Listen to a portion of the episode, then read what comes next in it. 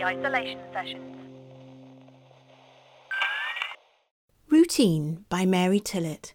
Performed by Mary Tillett. Oh, it was so wrong. All of it. And I knew it at the time, but I just couldn't stop. It was thrilling, exhilarating. It pumped blood to my every extremity, right down to the dodgy little toenail on my right foot. And my hair felt full and glossy and gorgeous, just like Princess Kate's, bless her.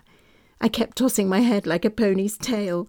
I was powerful and beautiful and me. Then Graham found out. Graham, bursting my bubble as usual, caught me when he came home early one day, told me I was being ridiculous and that if I didn't stop he'd leave me to my own cesspit of desire. Well, truth to be told, now I wish I'd said, "Good, Graham, go, with your hush puppies and your disapproval, and take that photo of your mother with you." But of course I didn't. I just said, OK, and went quiet as I do and pushed it all back down. My heart went back to simply pumping blood to the organs keeping me alive, and I continued going through the motions, opening my legs when he required, perfunctory at best. Of course he didn't notice. He was happy we were sticking to our routine, or rather, regime. Graham couldn't help himself. He gloated. Graham gloated. Made my life a misery to all intents and purposes, but I got some little satisfaction in knowing that he had no idea what was seething inside me and the plan I was hatching out of that fire, because a fire had been lit. It was just a flicker at first, but it grew. Oh yes, it grew.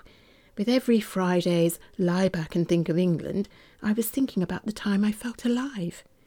Bare feet on the grass and with that music, oh yes, that music.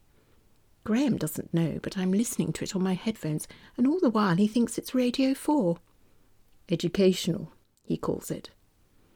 You can find everything on Spotify. I'm so glad Emma set me up on it. She thought I was after a bit of easy listening, but little does she know how easy that listening is. Oh, Emma, what would she think of her mum if she knew? I hope she'd be very proud. So I do my Friday duty, and I wait until he's asleep. He always has the same routine, so I could almost set my watch by it. And then I slip out, take my phone and headphones and head downstairs. The cat likes to follow me sometimes. Mostly she flicks her ears as I creep past. I find the back door key where Graham has carefully hidden it and quietly turn the lock. And I step outside, into the moonlight. And then I have my own little routine, which feels almost sacred. I start with my dressing gown, take it off and lay it on the sunbed we bought, at a ridiculous price, according to Graham, as our last joint anniversary present. And then I slowly unbutton my pyjama top, enjoying the air coming onto my skin.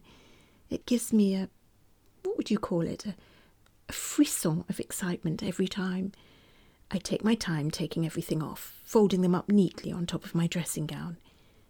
I take a deep breath, look up at the night, turn on my music, and I dance.